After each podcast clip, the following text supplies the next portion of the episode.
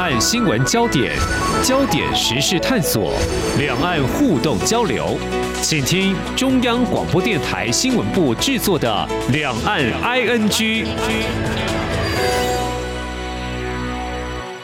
听众朋友你好，我是黄丽杰，欢迎收听《两岸 ING》。嗯，我自己从事新闻工作多年，其实心中有这样的感触：国际间哦，除非呃是深具影响力的国家，否则就。很少有机会被报道啊，除非你发生了一些特殊情况，其中大部分都是一些意外事件哦。这个如果再缩小来看，我自己为什么会有这样感触？就是以前学生时代的时候，在课堂上哦，诶，我们就有中南部的这个同学呢，跟这个上新闻学老师说不公平，不公平。每次呢报道台北的新闻。很多样，很多面，量又大，呃，也有一些正面温暖的新闻。为什么每次报道高雄呢，都是一些社会新闻、打杀的新闻？呃，他觉得很不平，为什么会这样子？我想这是在那个时候我念书的时候呢，媒体是比较稀有的一种资源，所以会这样子嗯来处理。但是现在，呃，可以透过很多的方式来报道。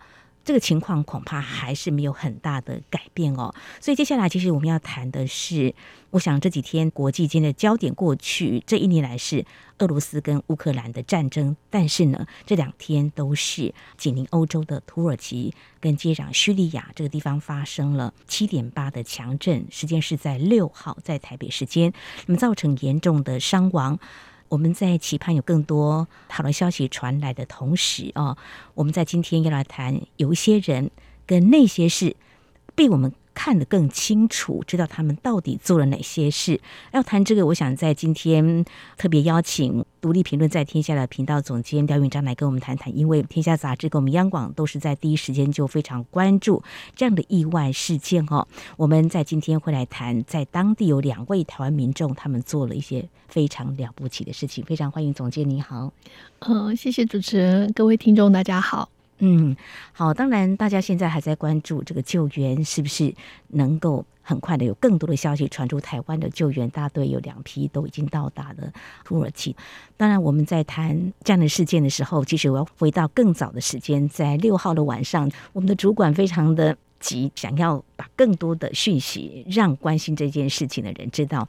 嗯、在当天很晚的时候就说：“哎。”我知道在土耳其当地，那么有一个地方，它叫台湾雷汉勒世界公民中心，有执行长，我联系上了，我们可以跟他聊一聊，到底当地的情况怎么样？因为这个地方是位在这个镇央，还蛮靠近。邱振宇执行长他愿意把他所知道的情况告诉大家，虽然他当时人在波兰，但是他可以透过中心的一些成员来告诉我们。他们这个中心现在的情况，他们做了什么？谈到这里，总监，你们其实更早，嗯啊、呃，就知道台湾雷伊汉勒世界公民中心啊建成了，因为邱振宇执行长他有特别写了一篇文章，是，是他过去好多年都待在土耳其。我想，我们就来谈谈邱振宇二零二一年的时候，在《贵杂志》有这篇的文章。其实谈到很多，大家会想，哇，这个中心怎么建成的？嗯，当然，我们要谈这个，其实就跟他在当地做了什么是很有关系的。因为这个中心现在也成为收容难民的地方。难民过去是叙利亚内战逃离到这边来的难民，但现在。呃，我看了一些讯息的显示，他也是暂时会收容一些地震的灾民，有可能有这样的规划。是是，嗯，我先介绍一下邱老师的背景哦，嗯、他是一位台湾人。呃，我们认识他的时候，他当时是在这个土耳其的大学任教，那他是一位建筑系的教授，所以他其实是在几年之前呢，就是接受到这个呃。台湾应该是说是台湾外交部这边的委托，嗯，那呃，台湾当时是因为在呃土耳其跟叙利亚边境，其实这个因为叙利亚战火的关系，所以不断有难民涌入这个土耳其，嗯，那这个地方就有了很多的难民营，以及很多的难民就是在这里往来。嗯，那当时台湾也很希望可以尽一份心，所以当时就有一笔预算是要盖一个，呃，它这个名称叫做台湾雷伊汉勒世界公民中心，嗯。那想要有一栋这样子的建筑在这里做一些呃，就是救援的工作。那主要当时主要设定的是呃，接受这个叙利亚的难民。那呃，这位教授其实花了非常多的力气在当地组织这个团队，然后呃了解当地的社会关系、文化关系。其实他盖了一个、呃、外形看起来很像清真寺，所以它其实它在造型上并不是那种就是传统的收容的庇护的那样子一个空间，而是他希望把它变成一个活动中心。那实际上，它现在变成了一个庇护所。呃，在二月七号早上的时候呢，其实裘老师呢，他就开了一个线上的记者会，因为他说太多媒体都呃想要访问他了，他就说那我就一次开一个记者会，把所有的事情。跟大家报告我所知道的事，嗯、所以这个雷伊汉勒的台湾中心呢，就变成了一个原本是呃庇护这个叙利亚难民的空间，嗯、它变成它其实同时现在也在协助这个土耳其的受灾的民众可以进驻，它真的变成一个庇护所。其实他们这个位置距离震央不到一个小时的车程，所以基本上它也是在断层带的附近，他们这个地方仍然在承受着余震。但是因为当时他自己是建筑系教授，他们在盖这个空间的时候。他们早就已经勘察过这个地层，嗯、所以他们用了一个比较好的工法，嗯，其实是有地基的，所以他在这次的震灾当中，他们并没有倾倒，并且他其实还仍然很好、很坚固的在那个地方变成一个很棒的空间。嗯、其实我看到呃《独立评论》这篇文章，我心里就在想，当我们看到一些数字，很多的房子都倒塌了，嗯、但是我们所呃建成的这个台湾雷汉的世界公民中心却、嗯。完好的，是。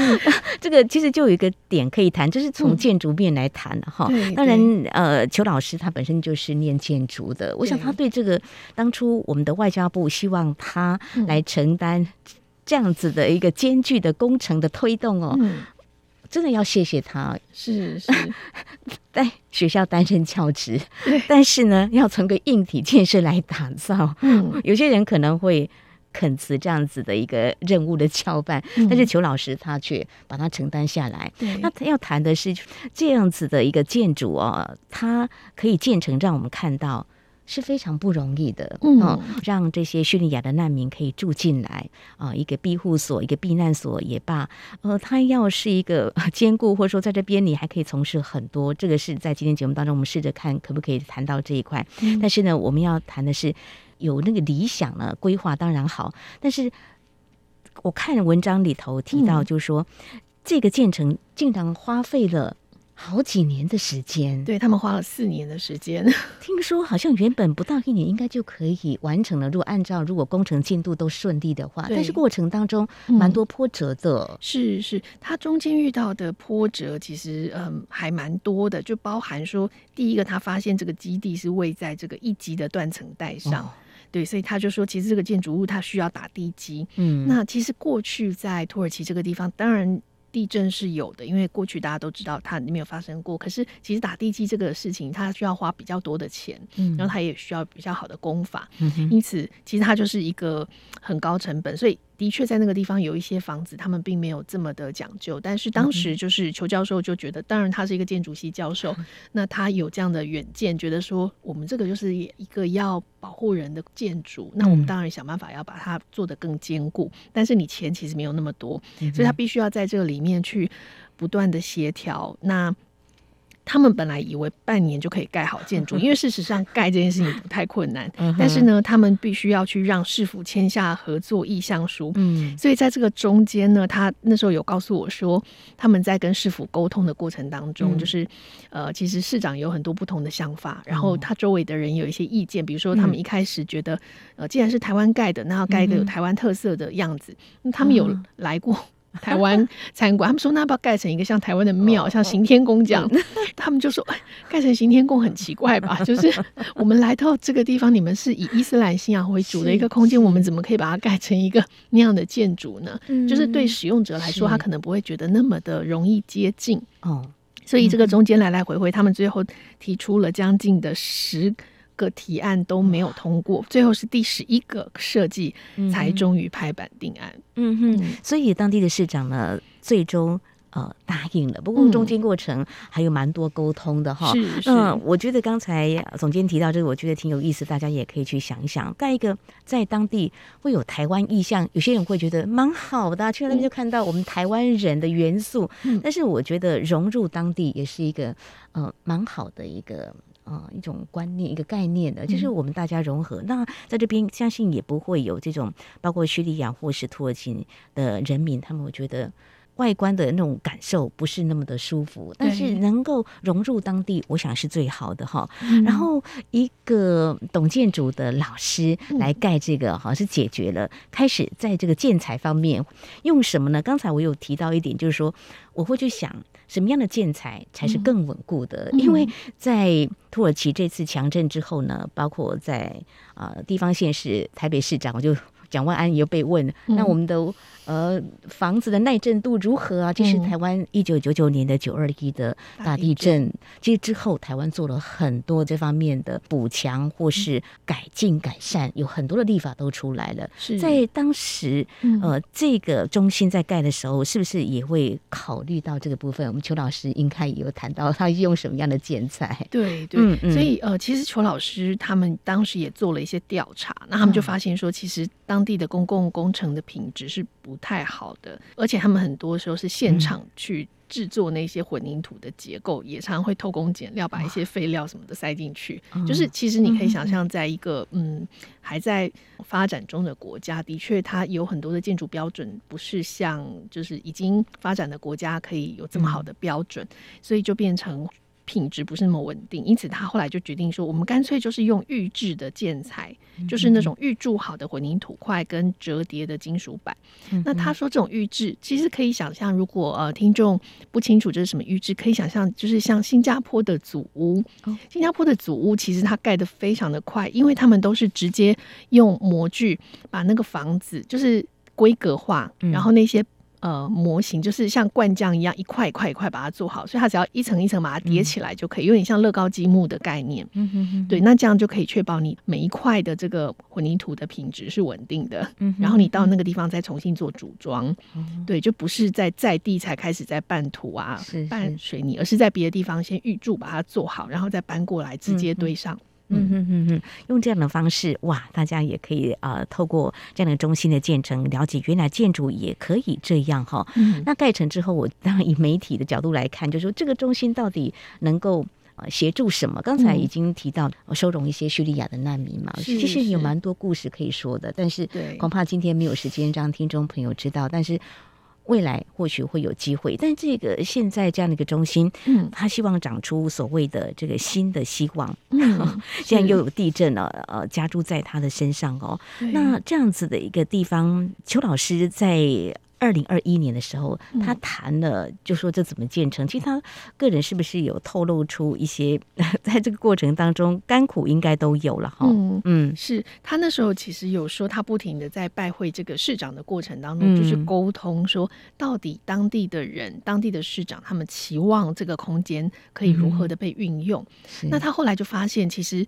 土叙边境，因为难民的关系，所以很多的国际资源在这个地方。那国际资源常常是这样，他给你硬体的资源，但他其实没有软体的资源。意思就是说，我捐你一座楼房，我捐你一座什么东西，然后捐完我就走了，我就可能挂牌说、嗯、哦，这是某某国捐的，嗯、然后就怎么经营管理，其实他们是不理会的。嗯、但是裘老师，我觉得他在做这个呃建筑的过程当中，其实他是放进了非常多的感情。那包含他的学生也是土耳其的，就是建筑系的学生，嗯、他的学生后来里面有一些是叙利亚的难民，嗯，就是年轻人成为他的学生，所以他就说，我们应该让这个空间，它不只是好像是盖好之后就交给政府，由就是土耳其政府来处理。他说，应该是我们自己要来运营。嗯，那我们怎么样这个空间是更有活力的？嗯，所以他在后面的好几篇其他的文章也提到，就是说他邀请妇女来这里做手工。嗯，对，然后。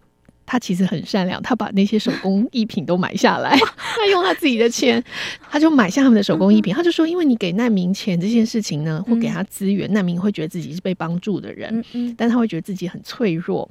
他说，但是你给他一个工作，你跟他说你今天做这个东西有人要买，这件事情会让他觉得自己有力量。嗯嗯，对，所以他后来就去邀请妇女。妇孺来做这些手工，呃，就是来勾一些毛线。那他买毛线，然后让他们做，然后再贩卖这样。嗯，除了这个，他们还有做围巾，因为当时那个地方也很冷。嗯、然后呢，他去找一些当地的老年人，那他们可能是资深的木匠，嗯、然后就来说：“哎、欸，我们这个空间需要一些家具，嗯、我们可不可以邀请你来？”教我们怎么样用传统的手工的方式来做家具。嗯、那我们这里需要一些家具，可不可以请你来帮我们设计？所以他就这样子把地方的人，嗯，不管是难民或者是当地的人，慢慢把他们的能力找回来。不是说一群都是难民，然后等着嗷嗷待哺，等着政府给你资源，而是说我过去也是一个有能力的人，我可能是一个老师，我是一个木匠，哇，我是一个很会做手工艺品的这个妇女，那我们就进来这个空间。我们来做这些事情，而不是只是有金钱的接济可以让他们日子这样过下去，嗯、而是把他们的才华或才能给激发出来，让他们自己可以自食其力。是的，我觉得是非常棒啊，邱老师，谢谢你，身段非常柔软。那现在还有一个任务，就是七点八的一个强震呢，怎么样再来协助这些进来的难民啊？那我想他跟我们的外交部一定会想出一些更好的方法，在这个时候很关键的时刻，再发挥。我们台湾民众的爱心。是的，好，我想这是在我们节目前半阶段我们所谈到的邱振宇老师，他在过去几年在土耳其盖了一个台湾雷伊汉乐世界公民中心，那么现在可以发挥更多的啊这个功能，当然希望我们台湾民众更加的支持。好，嗯，稍后呢节目后半阶段我们要来谈另外一个台湾民众，他也做了非常了不起的事情哦，但是标题这么下，嗯，可能会让大家吓一跳。坏孩子，坏孩子会做好事吗？当然会的。这坏孩子可以用个引号来说他。我们稍后再来聊。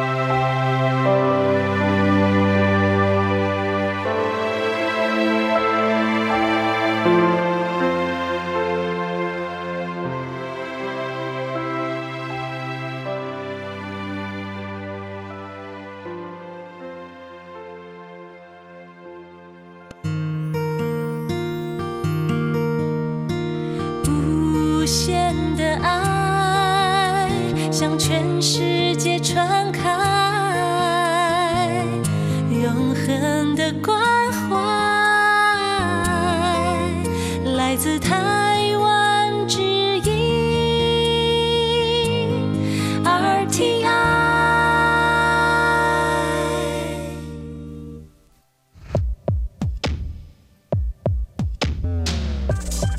新闻，还有您想知道的两岸时事，都在《两岸 ING》节目。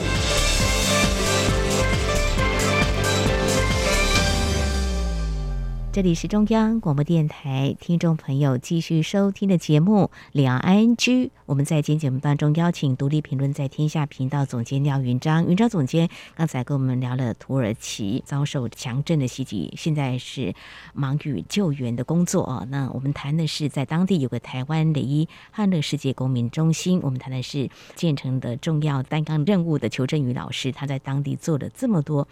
我们意想不到的事情。接下来要谈这位是台湾民众呢，也让大家听完之后，你会觉得他怎么有办法做出这样的事情？刚刚有些吊个胃口，就是说，在我们独立评论的文章当中呢，事件与老师呢，他写的这个人啊，事实上总监也认识胡光中这位主角了哈。嗯、但是你们用“坏孩子”这样子的引号，这个让大家说。坏孩子，但是怎么样走上正途吗？这样其实、嗯、形容的不是很贴切了。总监来谈胡光中非常了不起啊、哦，做了这样的事情，而且在土耳其，但是他念书也在当地哎。哦，嗯、是他其实是有一个蛮有意思的背景哦。这一位这个胡光中，呃，胡大哥，其实他是一位穆斯林。那他的家庭呢，就是据他所说，就是年轻的时候不爱读书，所以他就是跟一些呃他所谓的坏朋友混在一起。那他自己说，他国中毕业的时候，因为成绩太差，没有办法继续升学，所以他说，哎，刚好碰到政府当时在招募这个。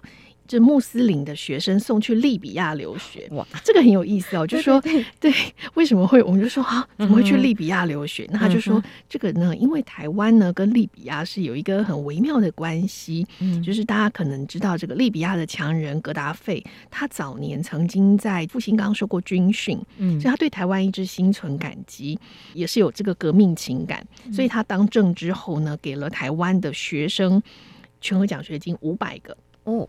可以去这个班加西大学去读阿拉伯语跟古兰经，嗯嗯。可是呢，其实五百个名额真的蛮多的，但台湾没有那么多人想去，所以胡大哥就那时候就说：“因为没办法，我那时候就是没有学校念嘛。嗯”然后因为他们是穆斯林，所以在清真寺里就听到了这样的讯息。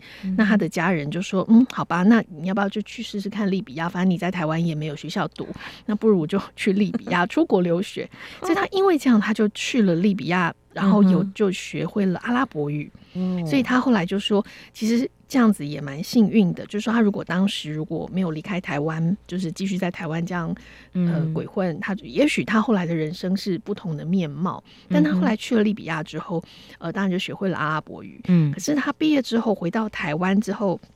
他发现，哎、欸，他会阿拉伯语，可是他找不到工作。就是九零年代的时候回来台湾，嗯，那之后就是辗转，就因缘巧合呢，就是去了土耳其做生意。因为土耳其这个地方是欧亚交界，嗯嗯嗯，所以其实是、哦、呃阿拉伯语是派得上用场的。然后同时呢，因为在土耳其，所以他也学了土耳其语。哦，嗯，是。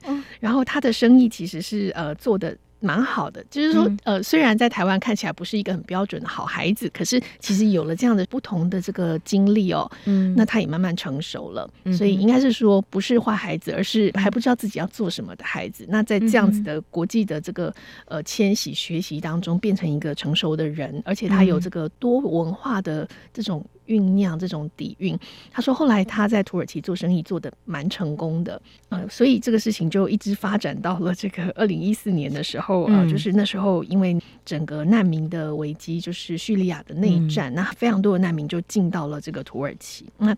在伊斯坦堡，其实他们就是第一大城，可是那时候的难民问题就已经浮现了。他就说，但是当时的土耳其政府没有一些比较好的方式来处理这一些状况。嗯，所以胡大哥那时候他的生意已经做得挺好的。那他跟一些他的朋友们，他们看到那么多的难民这样流落街头，然后在乞讨，或者是社会有很多问题，他们一开始他就说：“我们工厂不是会需要人吗？”嗯，然后呢，我们的这个。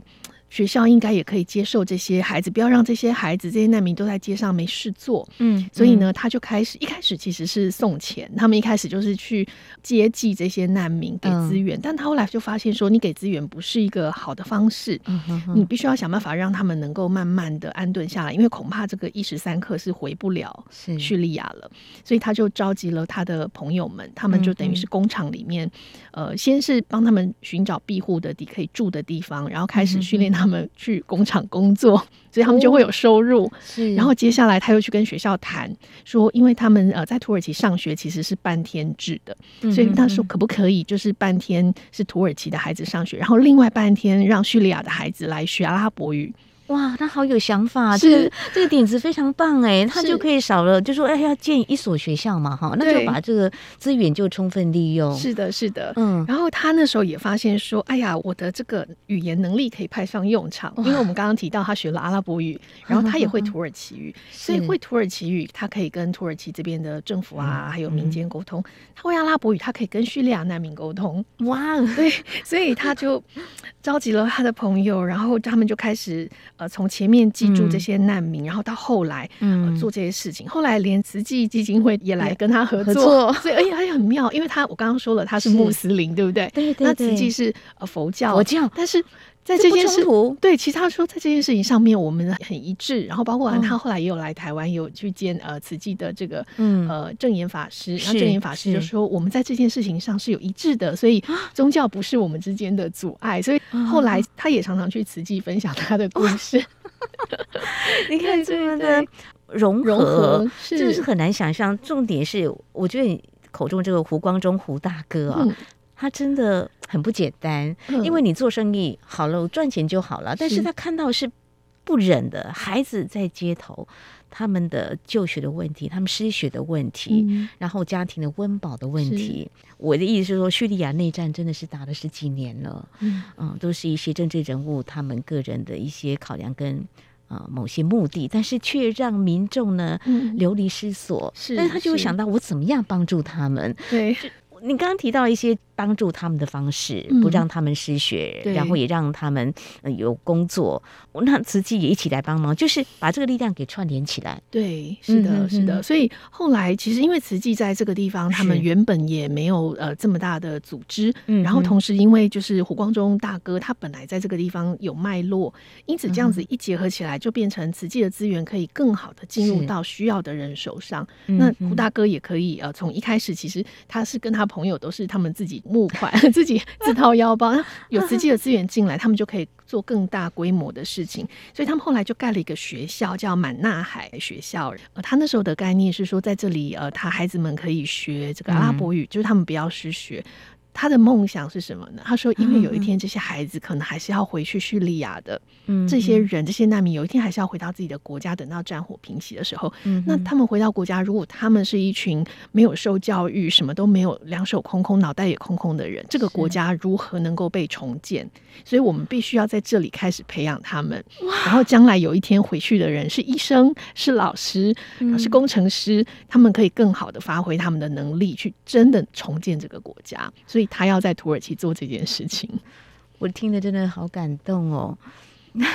我突然做一个很简单的对照，在去年我们谈到乌克兰遭受。俄罗斯的军事入侵，然后不少的难民呢就迁徙到欧洲一些国家。嗯，到某些国家的时候，原本是医生啊、老师的，他们一下子也没有办法去找到他们适合的工作。我觉得这是另外一个啊、呃，还蛮悲惨的一种遭遇哦。嗯、但是现在反过来，叙利亚的内战如果平息了，没有战火的日子，他们可以找到他们可以发挥，也可以在叙利亚有所贡献，让他们的家可以重建。国家也可以重新再站起来，是是，嗯，他们真的让人家很敬佩哦。嗯、是是，这个很有趣的缘分。我是先登了这个胡大哥的这一篇故事，因为是施建宇老师写了这个胡大哥的故事，然后登出来之后，哇，他就非常受欢迎。然后呢，呃，在隔了几年之后，我有机会就是在一个。工作的场合就又遇到了胡大哥，然后那天呃，就是主办方跟我说，哦，今天就是我们要接待的这个你要负责的这个 host 是这个 胡光中大哥，我就是就有一种被电到的感觉。我说真的吗？我说我好几年前就是就读过他的故事了，然后今天我居然要听他自己亲身来讲他的故事。嗯，那我们见面的时候，我就告诉他说，哦，我之前就读过您的故事，然后就在跟他确认了一些事情，然后就发现哇，他现在的规模就是越做越大，而且他们的这个学校。里面他们居然也教中文哎、欸、哦，那非常的棒哈！是除了教当地的语言之外，嗯、他们也把中文放进去，那非常的好。好，这样一个难民学校，我想会越盖越多钱，因为有更多爱心的串联。嗯、我觉得好像人总有某些因缘会 让我们遇到哈，那我们希望能够多做一些利他的事情。我觉得在这个时候，我们如果谈这次的这个土耳其跟叙利亚边境的强震呢，我想让我们应该可以反思的会更多。谢谢很多人在这样一个很重要的救援时刻付出啊，你们的爱心。那么也希望大家能够有更多的时间或是可能的机会呢，给予这样的地区的人民多一些关注跟协助。非常谢谢独立评论在天下频道总监廖云章今天跟我们谈这样的话题。谢谢您，谢谢主持人，谢谢大家，再见。节目进行到这里，要跟听众朋友说声再见了。非常感谢听众朋友您的收听，黄丽杰祝福您，我们下次同一时间空中再会。